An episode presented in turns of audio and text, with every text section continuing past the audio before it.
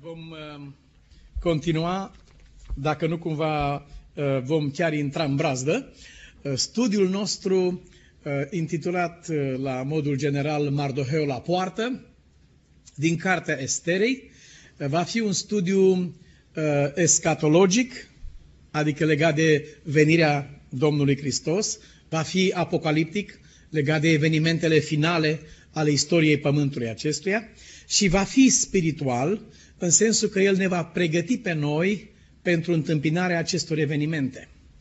Nu este o dovadă de credință aceea când cineva nu se pregătește de fel în vederea evenimentelor viitoare. Lasă, frate, ce o fi atunci, o vedea atunci. Nu aș crede. Mântuitorul i-a pregătit pe ucenici și cu privire la cuvintele care rămas să le spună. Deci, vedeți, nu vă frământați dinainte ce vorbiți, dar trebuie să știți, pregătiți-vă de acum cu convingerea că Dumnezeu vă asistă în chiar clipa aceea când veți vorbi. Aceasta era pregătirea. Vedeți, a spus Domnul, a dat detalii. Ori să vă ducă în tribunale, ori să vă ducă în fața uh, împăraților, o să fiți în fața magistraților, o să fiți acuzați pe nedrept. Nu vă tulburați. Toate aceste lucruri vin potrivit cu îngăduința și cu planul lui Dumnezeu.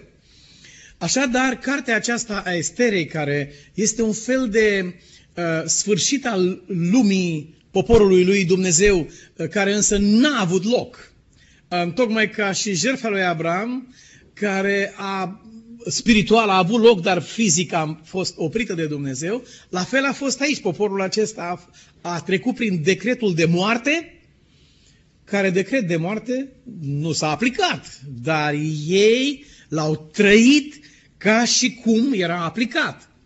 Data era fixată, vecinii deja hotărâseră fiecare casa cui o iau, business-ul cui îl iau, mașinile cui, împărțiseră între ei tot ce ținea și ce aparținea de poporul iudeu împărțiseră totul între ei. Abia așteptau data, se uitau mereu la ceas când vine mai repede să scoată sabia, să omoare pe vecinilor iudei. În tot imperiul se întâmpla acest lucru și apoi să pună mâna pe averile lor.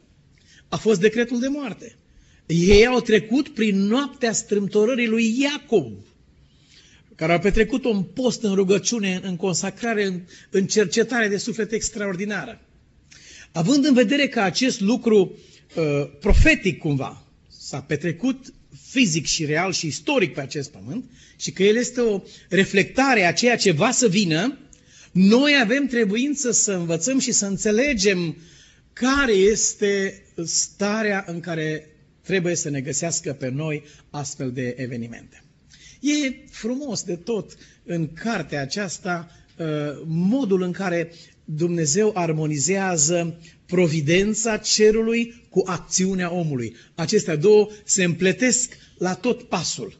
Nu este acel titanism în care omul face toate lucrurile, nu este acel fatalism în care omul așteaptă, oh, ce-o venit de la Dumnezeu, ci este o permanentă împletire între providența lui Dumnezeu și acțiunea de răspuns a omului. Acest lucru este un, un extraordinar de frumos exemplu pentru noi. Și în cartea, frumoasa carte Educație spune, cea mai mare trebuință a lumii de astăzi este nevoia de bărbați și de femei care să nu se lase vânduți sau cumpărați. Și care să stea pentru ceea ce este drept, chiar dacă s-ar nărui cerul. Aceasta este criza cea mai mare în lume. Nu încălzirea mediului, nu criza energiei, nu criza Orientului apropiat. Cea mai mare criza a omenirii de astăzi este criza de oameni ai lui Dumnezeu care să stea pentru ceea ce știu că este drept și adevărat. Și noi toți care suntem uh, chemați aici avem această perspectivă și această posibilitate reală de la Dumnezeu să fim acei oameni. Fiecare în locul în care ne-a chemat Dumnezeu. La aceasta am fost chemați. Cea mai mare trebuință a lumii de astăzi este aceasta. Uh, predica de astăzi, mai degrabă subtitlul de astăzi din seria uh, Mardoheu la poartă, se intitulează Vasti între da și nu. Nu știu cum uh, ați perceput până astăzi pe Vasti, dar vă asigur că dacă veți simți ce am simțit și eu când am trecut prin acest studiu săptămâna aceasta și înainte, uh, vă asigur că o să plecați din locul acesta cu o altă imagine, care va fi în același timp uh, de un real folos pentru pregătirea noastră. Nu știu cum, uh, cum priviți acțiunea ei, dar la sfârșit am să întreb. Ce v-aș ruga ar fi dacă puteți să luați o mică notiță între timp. Pentru că la prezentarea de săptămâna viitoare o să dăm un mic test cu câteva întrebări din prezentarea de astăzi. Ca să vedem dacă mai predicăm sau nu, pentru că s-ar putea să nu mai fie necesar. Dacă tot nu rămâne nimic, înseamnă că suntem tot acolo unde nu ar mai fi cazul să, să tocim amvonul degeaba. Dacă tot, tot nu rămânem cu nimic. Iar dacă o să constatăm că rămânem cu ceva totuși, atunci înseamnă că merită să lucrăm mai departe. Bun. Uh, cartea Esterii se uh, deschide cu uh, imaginea lui Ahasveros, acest împărat extraordinar care stăpânea 127 de ținuturi, spune Biblia aici, din India până în Etiopia. Lumea era a lui. El era fiul lui Darius I, Uh, era numit, uh, este numit de istorie un om sălbatec. Acest împărat Ahasveros sau Xerxes, cum l-au numit grecii. Era un om sălbatec, omul acesta. Și vă imaginați ce înseamnă o așa putere, care o avea el peste 127 de ținuturi, putere absolute de altfel, de viață și de moarte asupra oricărei persoane, asupra oricărui lucru, după buna lui găsire cu cale sau plăcere, vă dați seama ce înseamnă puterea în mâna unui astfel de sălbatec. Uh, când oamenii votează, șef de stat ar trebui să deschidă bine ochii. Și m-aș adresa în primul rând creștinilor care au uh, dreptul de vot. Ar trebui să cunoască bine caracterul celui pe care îl votează. Iar dacă nu-l cunoști pe omul acela, este bine să-ți vezi de treabă. Dacă îl cunoști și ai convingerea că este un om al lui Dumnezeu care își va investi viața și energiile pentru binele Uh, lumii acesteia și pentru binele lucrării lui Dumnezeu, uh, merită să-l susții. Iar dacă nu, nu te asocia la păcat cu alții, promovând un astfel de om. Eh, îți pui întrebarea, dar a, ce contează o, unul? Ce contează votul meu până la urmă? Știi ce contează votul tău? Hitler a fost instalat în Reichstag, în Germania, cu diferență de un vot. Cel care a pus un vot acela acolo este moral responsabil pentru toate catastrofe, catastrofele războiului al doilea mondial. Un vot! Un vot! Și la noi în adunare lipsește cu tare sau cu tare. Mm, da, au venit destui. Dar da, ne-am observat că lipsește omul ăsta. Și nimeni nu poate ocupa locul acela. Fiecare ocupă locul lui, dar nu poate să-l ocupe pe al altuia. Acest, acest Ahasveros Uh, mare stăpân, um, era bolnav și el de aceeași boală pe care o dă orice fel de beție. Spuneți-mi care este boala pe care o dă beția? Orice fel de beție. Fie că e vorba de beția puterii, beția plăcerii, uh, beția alcoolului, beția drogului, beția uh, muncii, grijilor, mândriei, orice fel. Spuneți-mi care e boala pe care o dă beția? Nu, nu. Păi da! Mai multă beție. Dependența. Mai multă beție. Asta e boala care o dă. Mai multă beție. Când un om are putere extraordinare în lume, ce mai dorește omul ăla? Mai multă putere. Când unul are bani de se neacă în ei multi, multi billion dollars, ce mai trebuie omul ăluia? Bani! Bani! Când unul se scufundă în plăceri până când îi seacă sufletul din el, ce vrea mai departe? Mai multe plăceri. Beția conduce la beție. Și omul acesta nu este uh, satisfăcut cu 127 de ținuturi din India până în Etiopia. Lumea de atunci era sub puterea lui. A pus ochii pe Grecia. Și îndrăznește să se ducă acolo unde Darius de altfel suferise foarte mult, tatăl lui. Și pentru aceasta dă el banchetul ăsta mare cu care se deschide cartea Estere. Dă un ospăț acolo care durează șase luni. Șase luni de beție, de curvie, de crimă, de nenorocire. Șase luni de dezmăț în toată capitala. Toți ofițerii, toți conducătorii au fost chemați acolo. Cum a funcționat imperiul fără ce s-a putut întâmpla în teritorii peste tot din cauza că factorii responsabili erau toți beți în capitală. Erau acolo. Și adăugau beția la sete, cum zice în Biblie, și dezmățul desfrăului. Asta se întâmplă acolo. Șase luni de zile. Pentru că el vrea să convingă întreg imperiul acesta să-l susțină în această în fanatică și nebună încercare a lui de a ataca Grecia, care era foarte, foarte bine echipată militar la ora aceea și uh, care reprezenta o provocare pentru orice alt stat în lume. Și aici, la ospățul acesta, uh, el le-a arătat bogăția strălucită a împărăției lui.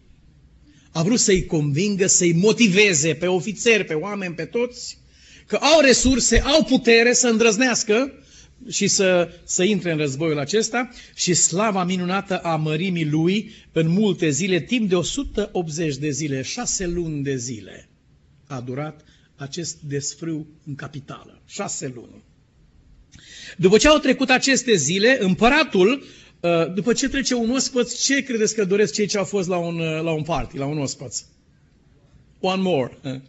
După ce a trecut ospățul acesta de șase luni, împăratul mai dă și el un ospăț. Uh, mai dă un ospăț întregului popor care se afla în capitală.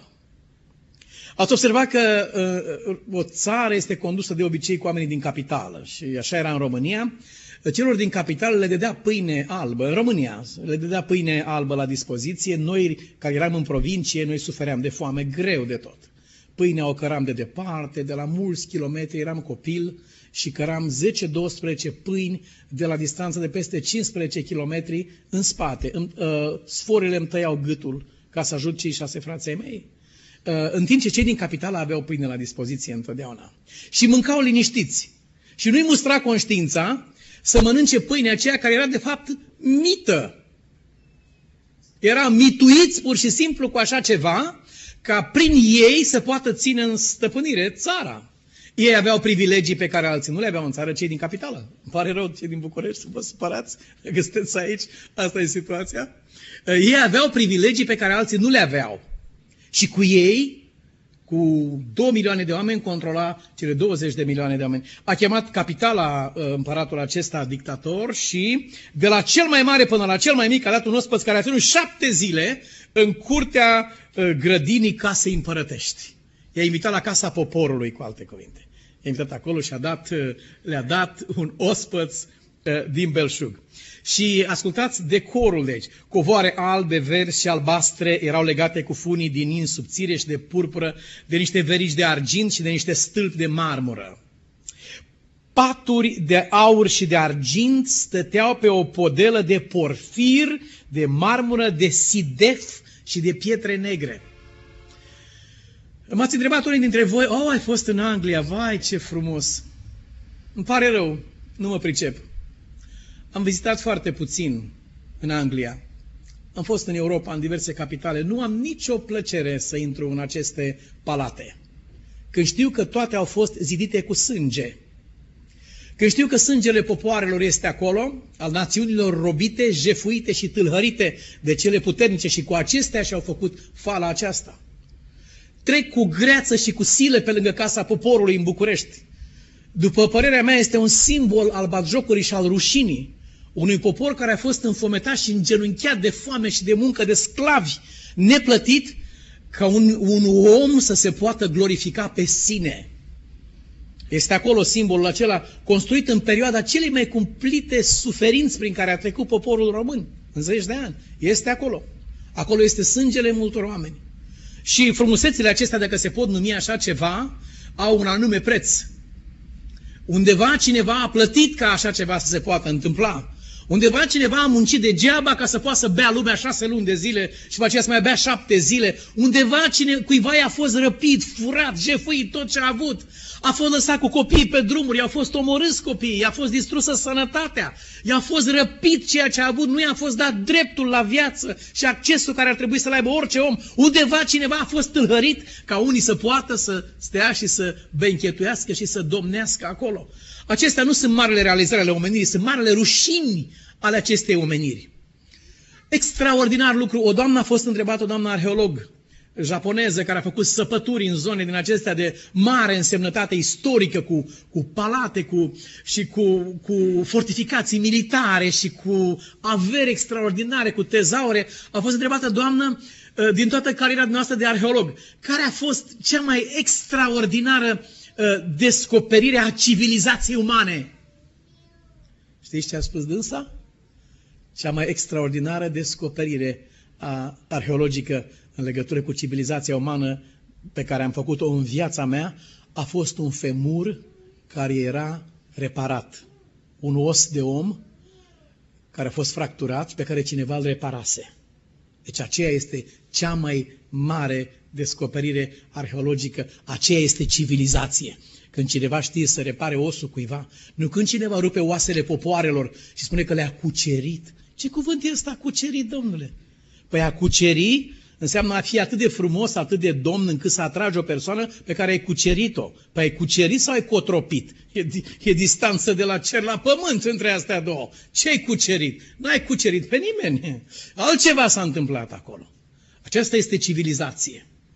Astăzi, oamenii care se laudă cu uriașele lor averi, în același timp se laudă cu moartea a milioane de copii în fiecare an care nu au acces la un vaccin care ar costa un dolar. Un dolar de un copil ar scăpa de poliomielită. Milioane de copii pe pământul acesta vor merge în cârji pentru că unul undeva zace pe multimiliardele lui de bani și nu-i ajung și mai trebuie. Acestea sunt marile rușine ale civilizației. Nu sunt realizări acestea. Undeva un stat se poate lăuda că este superpower. Este mare putere în lumea aceasta. Adevărat, trăim într-o lume a păcatului și discut cu cei apropiați despre diferența dintre ideal și real. Dar într-o lume ca aceasta, cea mai mare glorie a unui stat nu ar fi puterea militară, ci puterea de a ridica alte state, unde milioane și milioane putrezesc și mor de tineri și sunt sunt distruși, merg la moarte, fluvii de oameni în fiecare zi. Dacă ar putea opri flagelul SIDA din Africa, dacă s-ar putea opri malaria, dacă s-ar putea opri cancerul, dacă s-ar putea opri bolile de inimă, aceasta ar fi civilizație. Nu stâlp de marmură, covoare verzi pe vergele de argint și de aur și băutură și zăcere în păcate și în desfrâu pe paturi de argint și de aur. Aceasta este greața lumii acesteia, a civilizației. Nu este nimic sănătos în așa ceva. Așa, aceasta era temelia lumii în care se desfășoară acțiunea din cartea aceasta. Și stăteau acolo. De băut, ă, turnau în vase de aur de felurite soiuri. Indiferent din ce ar fi vasul, dacă ceea ce bei este o mizerie, nu mai reprezintă nimic. În cartea Apocalipsei spune că femeia ce are un vas de aur în mână, dar el este plin cu altceva. E plin cu spurcăciunile desfrâului ei. Deci, nu contează din ce e vasul acela, ci contează conținutul lui. Turnam vase de aur de favorite sori, era belșug de vin împărătesc, mulțumită dărniciei împăratului. Hm. Când o fi lucrat dânsul la vie atât de mult să aibă atâta vin să le dea la atâția oameni? Mă tem că au lucrat alte mii și milioane de oameni care n-au putut să soarbă nici măcar un strop, pentru că a trebuit să le fie răpit totul și dus acolo.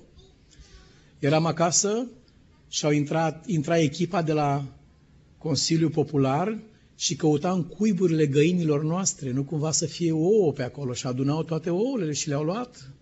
Și noi eram șapte copii și ne-am uitat și noi lung la ei. Și a urcat Nenea Ion, care conducea echipa acestor teroriști, numiți membri de partid. Nenea Ion a urcat la noi în pod să nu cumva să avem plug ascuns. N-aveai voie să ai plug. Ne-a, ne luat plugul. L-a luat, l-a dat jos, de acord, n-aveai voie să ai plug. N-aveai voie, trebuia să se știe ce mănânci. Și când ai terminat de cosit de pe câmp, au venit și au luat tot ce a fost mai bun și mai frumos și nouă ne-au lăsat pălămida și buruienile. A fost greu să le cărăm acasă și greu să le punem în pod și apoi greu să le dăm la vite. Așa ceva? Dar așa a fost. În aceste condiții am crescut. Și de la o țară la alta să știți că nu diferă decât masca și vopseaua. Dar principiul exploatării și al sclavagismului este prezent astăzi mai mult în lume decât a fost vreodată. Astăzi oamenii sunt ținuți în robie și în ignoranță. Aici, în Statele Unite, sunt uluit că de-abia mai știu să se semneze copiii la școală. Am mers și am vorbit cu profesoara. De ce țineți copiii în, în starea aceasta? Și a spus, asta e programa. Nu pot să predau mai mult decât mi se dă voie. Aceasta este programa. Iar țări întregi care ar învăța dacă ar putea, nu au posibilitatea. Iar unde este posibilitatea, nu e voie. Oameni, sunt forțe teribile în această lume care frânează progresul omenirii acesteia. Aceasta este realitatea vieții în care trăim. Și omul acesta este numit darnic, dărnicia împăratului. Hm. Poate că era altceva. Mai departe, scrie că totuși tuturor li s-a oferit libertate. Adică scrie aici să se facă după voia fiecăruia. Se numea libertatea aceasta. O astfel de libertate nu putea fi grefată decât pe sclavagizarea altora. Nu poate cineva să facă tot ce vrea, decât dacă a făcut pe alții să nu poată să facă ce ar dori să facă. Undeva, undeva acest lucru se produce. Și scrie versetul 9 că împărăteasa Vasti, care este eroina noastră de astăzi, a dat și ea un ospăț femeilor în casa împărătească a împăratului Ahasveros. Păstrați versetul acesta în minte pentru că este cheia studiului nostru de astăzi. Și el va răspunde la o problemă extrem de importantă, și anume de ce Vasti refuză să se prezinte în fața împăratului. A șaptea zi, pe când inima împăratului era veselă de vin, Nu poate fi pentru o țară o nenorocire mai mare decât ca împăratul ei să fie vesel de vin. În Proverbe 31 spune, lemuele, împărații nu trebuie să bea.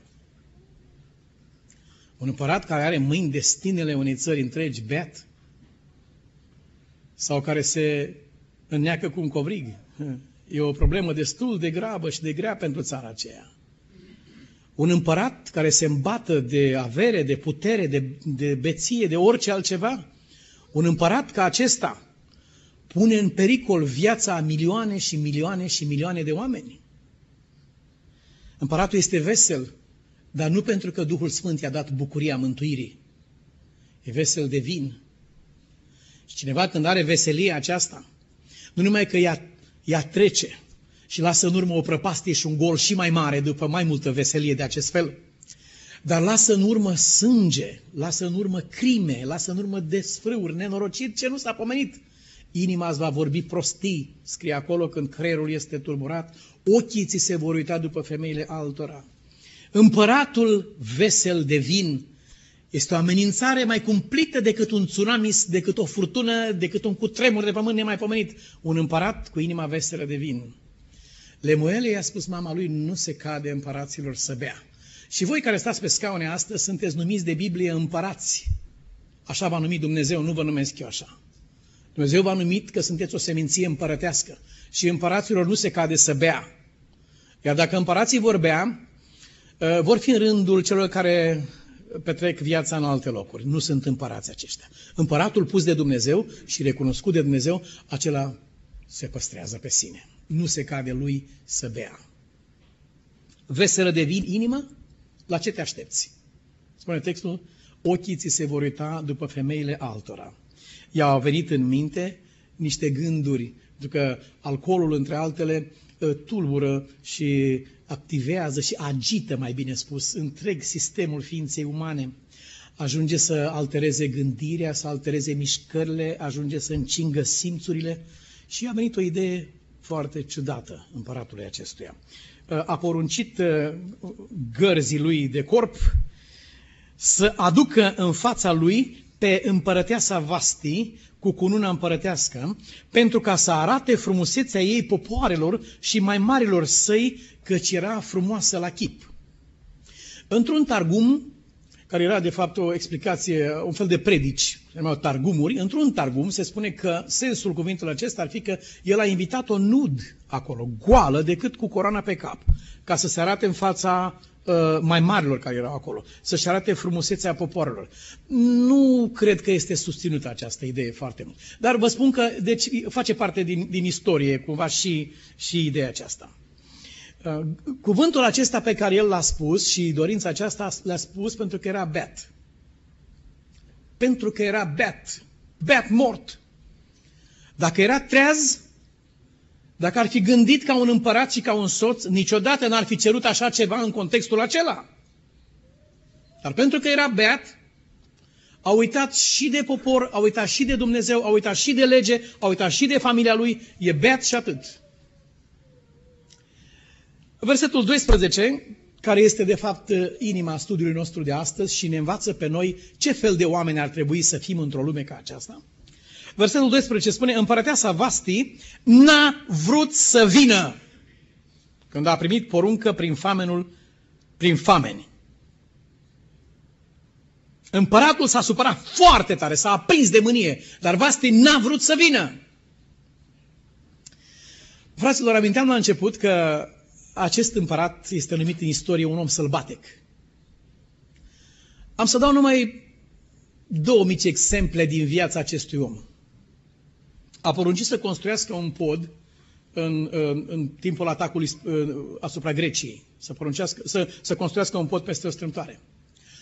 A poruncit la ce oră să fie gata, a dictat proporțiile și a așteptat. Inginerii au lucrat cu disperare cu disperare, dar când podul nu a fost gata, pentru că a fost distrus de o furtună, el nu știe așa ceva. El nu contează că furtuna, el nu are rațiune omul acesta.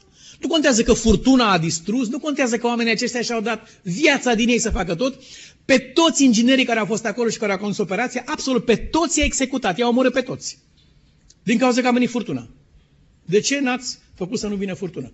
Ba chiar s-a enervat și pe mare a chemat imediat niște oameni și a poruncit să dea 300 de bice mării. Și unul a bătut cu biciul de 300 de ori a bătut marea. Cu biciul. Și a poruncit în timp ce o bate, să o blesteme de groază, a blestemat-o de ți frică să citești ce a scris istoricul despre el, și după aceea să arunce în mare două seturi de cătuși, ca să știe marea ce o așteaptă, dacă altă dată își mai permite să bată când el cucerește acolo. Ăsta este individul, ăsta e omul. Și a venit la el un tată unul dintre cei mai buni prieteni ai lui posibil. Și a spus, împărate, am pierdut trei copii în războaie, mai am unul singur, sunt foarte în vârstă. Toată averea mea am dat-o pentru împărăție. Te rog, scutește pe fiul meu de armată. Nu-l lua. Bătrânul a știut că războiul acela va fi o catastrofă în care pleca el o catastrofă care a urmat să lase jos. Cea mai mare armată care a fost pusă pe picior de război vreodată a fost condusă de el cu, cu ocaziile acelea, dar, dar, dar dezastru a fost atât de mare, este de neimaginat. Și bătrânul l-a rugat, a pledat cu el, lasă acest fiu al meu care să aibă grijă de bătrânețele mele, cel mai apropiat prieten al lui. Și el, după când l-a văzut pe bătrânul acesta, i-a spus la început, orice vei cere este împlinit de acum. Deci orice vei cere de la mine, află că ai primit. Când bătrânul i-a spus, lasă pe fiul meu să mă îngrijească pentru că sunt bătrân, el care promisese, orice vei cere îți voi da, el care a promis, a spus, luați imediat pe fiul lui, tăiați-l în două de sus până jos, l-au tăiat în două pe loc, au pus o jumătate într-o parte, o jumătate într-o parte și a poruncit armatei să treacă în pas de defilare printre cele două jumătăți, iar tatălui i-a scos ochii ca să fie ultimul lucru pe care l-ai văzut pe fiul tău să fie. După ce a promis totul, după ce omul acesta a susținut cu tot ce a acesta era omul acesta. Și unui astfel de om să-i spui nu? Trebuie să te cheme Vasti ca să zici așa ceva. Și când te cheamă Vasti, trebuie să fii cineva care să, să poți să spui astfel de cuvinte. Și Vasti, pur și simplu, spune în Biblie, a spus, nu vreau. Garda de corp a dus vestea la împărat. Observați că Vasti nu lasă niciun fel de de loc de întors, ea nu dă vreo explicație. Spuneți împăratului să mă scuze că nu pot, uh, zise uh, uh, Rahela. Uh, spune că nu, nu pot în momentul ăsta, știi? N-a spus așa ceva. Ci a spus nu. I-a spus nu.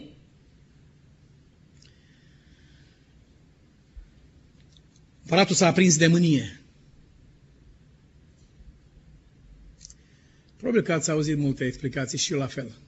Astăzi o să mai auziți încă una care poate va ajuta mult la înțelegerea a ceea ce s-a întâmplat aici și a poziției pe care trebuie să o ocupe poporul lui Dumnezeu în vremile sfârșitului acestui pământ. Vasti nu era o femeie încăpățânată, arogantă sau nebună la cap, care a îndrăznit să spună unui nebun nu, știind care vor fi consecințele. Vasti nu era o astfel de femeie. Era o femeie extraordinar de înțeleaptă, era o femeie morală,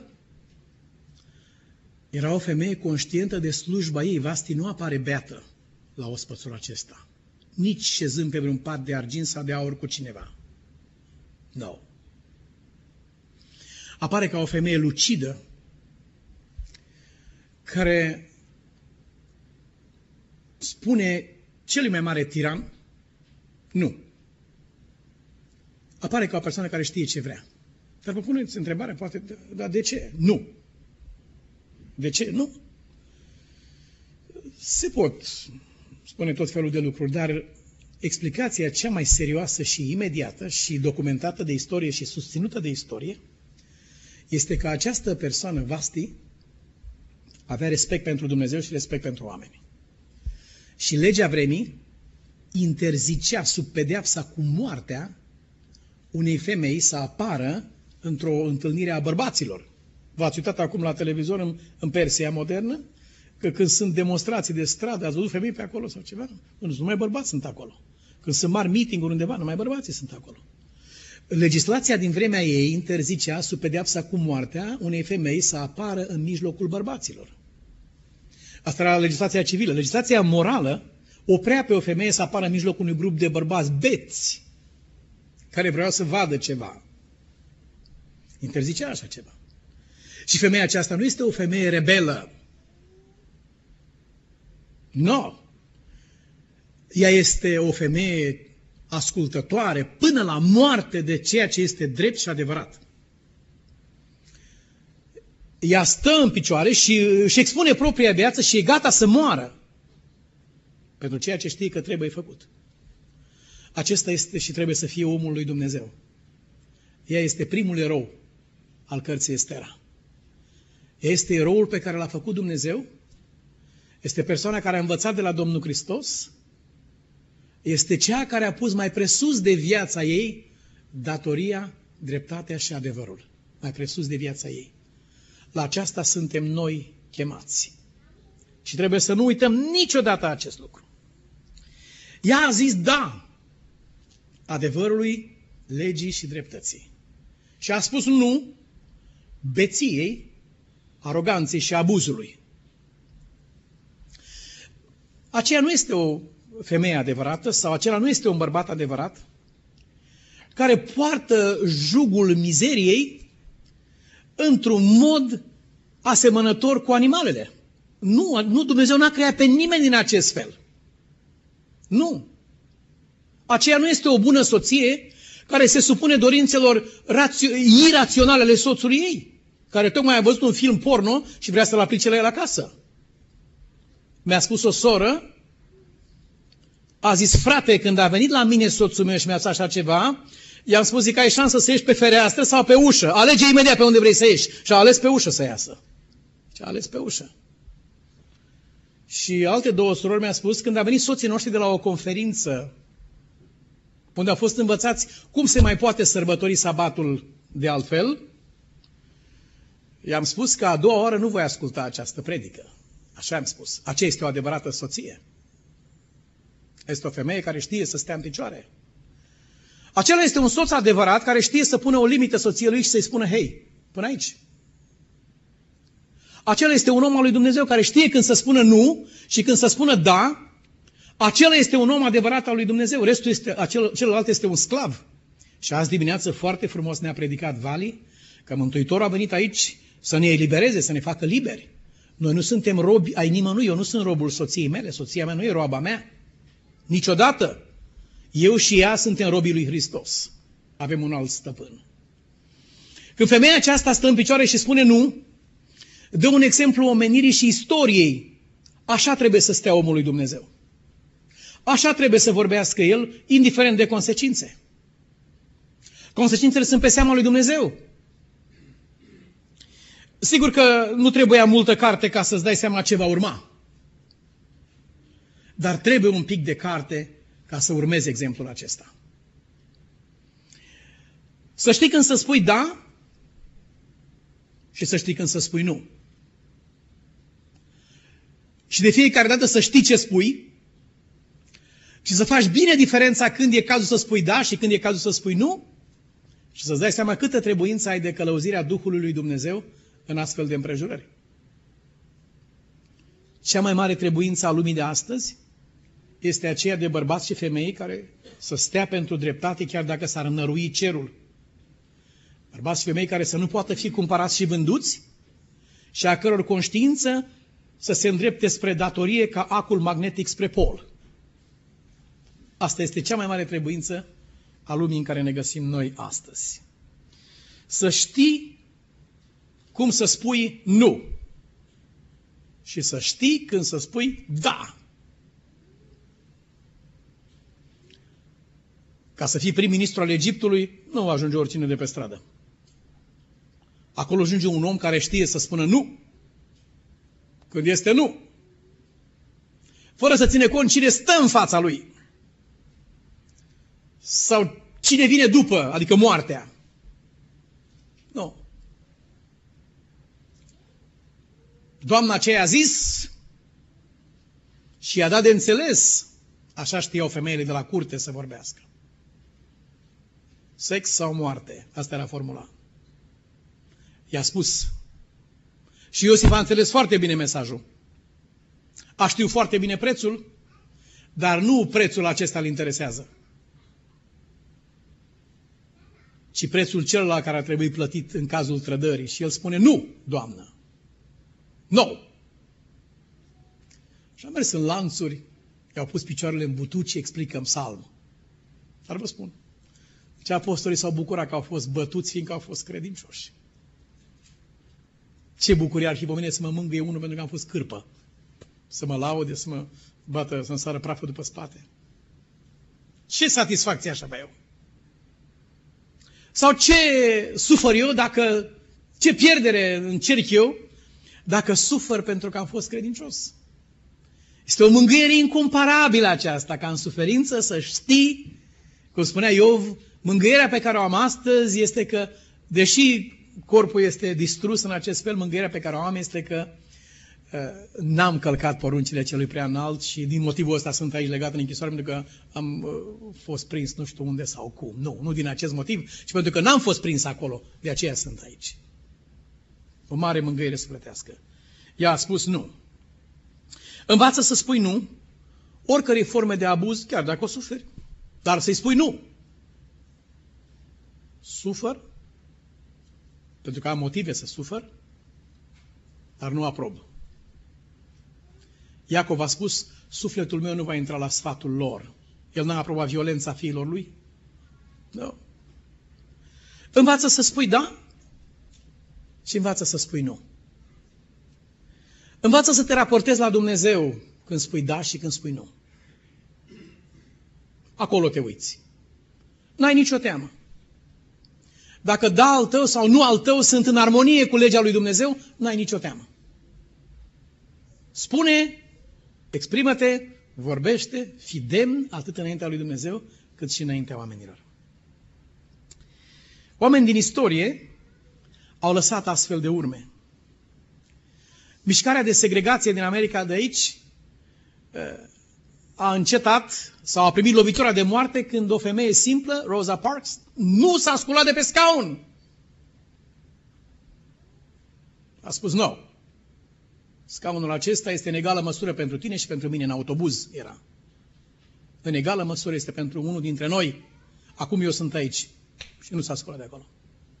Și de acolo a început totul. Și până în ziua de astăzi este un simbol.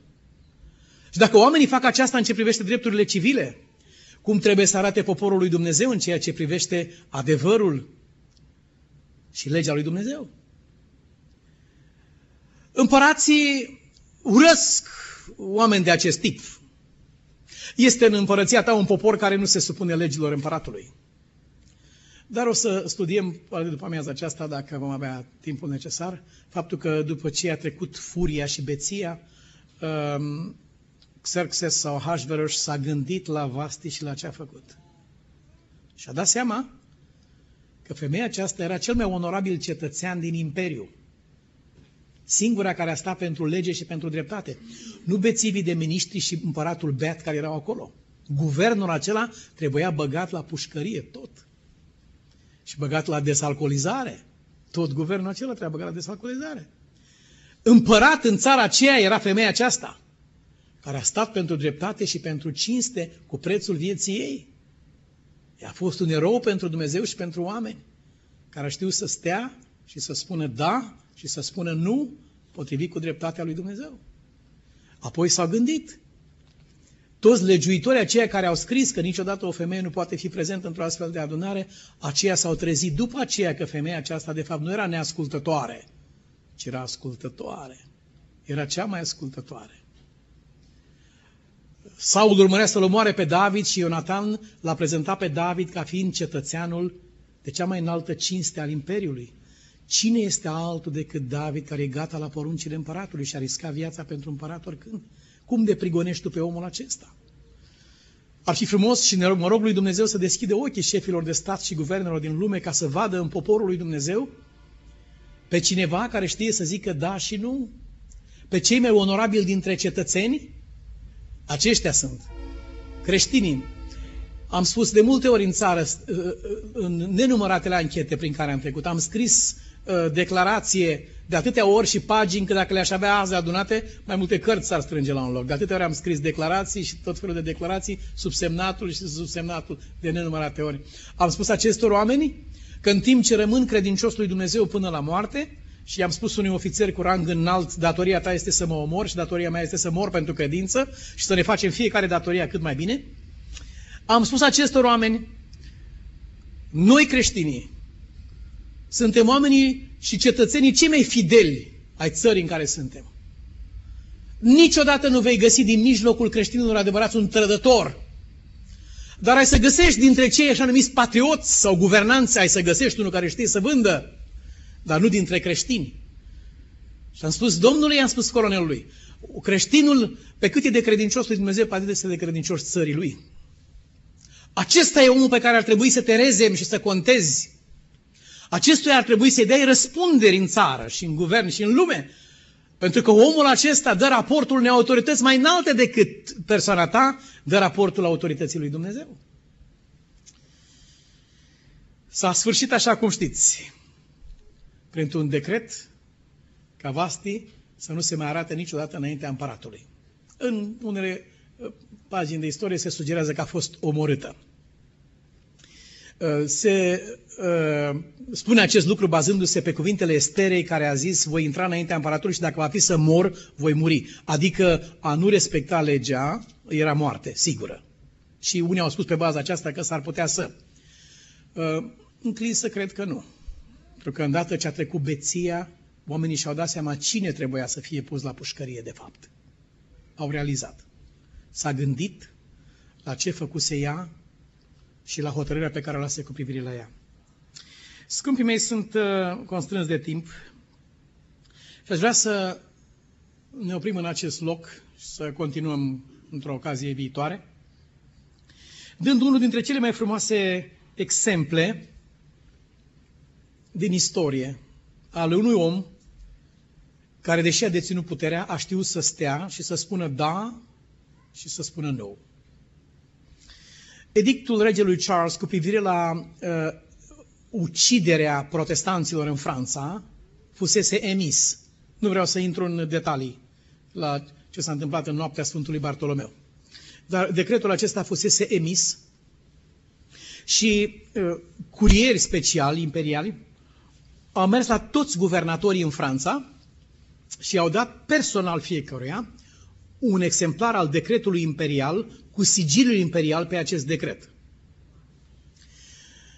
Când uh, decretul acesta a ajuns la guvernatorul uh, din, din uh, guvernatorul lui Auvergne, se numește din, din partea centrală a Franței, când decretul acesta a ajuns la el, numele lui era Montmorin, guvernatorul acesta, când decretul a ajuns la el, când el a rupt sigiliul imperial și a citit ce scrie acolo, să omori pe toți protestanții care sunt sub guvernarea ta. Asta însemna niște zeci de mii de oameni iluștri. Ă, toată floarea inteligenței Franței era acolo, la data aceea. Cei mai credincioși oameni către stat și către împărăție și către Dumnezeu erau aceștia. Și când ă, guvernatorul citește un decret ca acesta, ă, să execuți pe aceștia toți, el s-a adresat trimisului regelui și i-a scris o scrisoare. Maestate, am primit un ordin cu sigilul maestății voastre, pus pe ordinul acesta, ca să condamn la moarte pe toți protestanții din provincia mea. Acesta este un act istoric. Vă rog să, să ascultați cu mare atenție. Uh, am prea mult respect pentru maestatea dumneavoastră ca să nu cred că această scrisoare este un fals. Ați înțeles ce a spus el? Deci, maestate, te respect extraordinar de mult ca să nu cred că scrisoarea asta este un fals. Nu poate veni o scrisoare ca aceasta de la un om ca tine. Nu cred că tu poți să faci așa ceva. Nu se poate, spune el. Tu în ochii mei ești privit foarte sus. Și eu nu cred că tu vei face așa ceva. Am tot respectul pentru maestatea dumneavoastră ca să, cred, ca să nu cred că această scrisoare este un fals. Dar dacă, scrie el mai departe, păzească Dumnezeu. Scrisoarea aceasta este adevărată, am prea mult respect pentru maestatea dumneavoastră ca să ascult de acest ordin. A fost singura provincie în care protestanții nu au fost omorâți. Omul acesta a știut să spună da respectului pentru autoritate, împăratului, guvernului, și a știut să spună nu crimei și vărsării de sânge. Cu ce preț? Orice preț. Ce sens are să scap o viață dacă va trebui să pierd milioane sau nenumărate alte vieți? Iubiți frați, universul nostru intrase pe un drum fără întoarcere. În clipa în care păcatul a apărut aici. Și nu era decât o problemă de dezvoltare pentru ca infecția să cuprindă întreagă ființa Universului și să conducă la consecințe de neimaginat. Specia umană, omul, despre care am învățat astăzi că este după chipul lui Dumnezeu, comisese greșeala fatală, intrase pe drumul cel fără întoarcere și trecuse dincolo de punctul în care putea să fie salvat. Și lucrurile așa ar fi fost dacă nu s-ar fi ridicat cineva în cerul care a spus nu. Nu va fi așa. Va cădea cineva, dar nu va cădea el, ci va cădea Domnul. Și mulțumim lui Dumnezeu, prin jertfa Lui suntem noi astăzi prezenți aici cu toții. Dumnezeu să ne ajute. Amin. Să ne ridicăm pentru rugăciune. Tată, îți mulțumim și te binecuvântăm pentru această pagină care deschide o istorie atât de fascinantă și atât de asemănătoare cu vremile în care trăim noi. Te rugăm din toată inima să ne dai și nouă Duhul care era asupra Domnului Hristos, când s-a ridicat împotriva cursului fatal și inevitabil al istoriei lumii și universului și când a spus nu. Să ne dai și nouă înțelepciunea, credința și statornicia sfinților și martirilor, a prorocilor și profeților, să ne dai statornicia în credință și discernământul lor, ca să știm când să spunem du, da și când să spunem nu. Rămâi dar în viața noastră, te rugăm, și învață-ne școala aceasta în familiile noastre, în biserica noastră, în societatea în care trăim, la locul unde lucrăm. Învață-ne, Tatăl nostru, să stăm în picioare pentru ceea ce știm că este drept și adevărat. Rămâi suportul și sprijinitorul nostru. Tu ai promis că vei sta la dreapta noastră atunci când poporul tău va deveni obiectul mâniei și furiei lumii întregi. Dă-ne putere, Tatăl nostru, să stăm pentru ceea ce este drept și adevărat, chiar dacă s-ar nărui cerul. Îți mulțumim, Doamne, că ne-ai dat și ne vei da mai mult decât credem sau gândim noi. De aceea lăudăm, glorificăm și proslăvim numele Tău, Tată, al Domnului Isus și al Duhului Sfânt. Amin.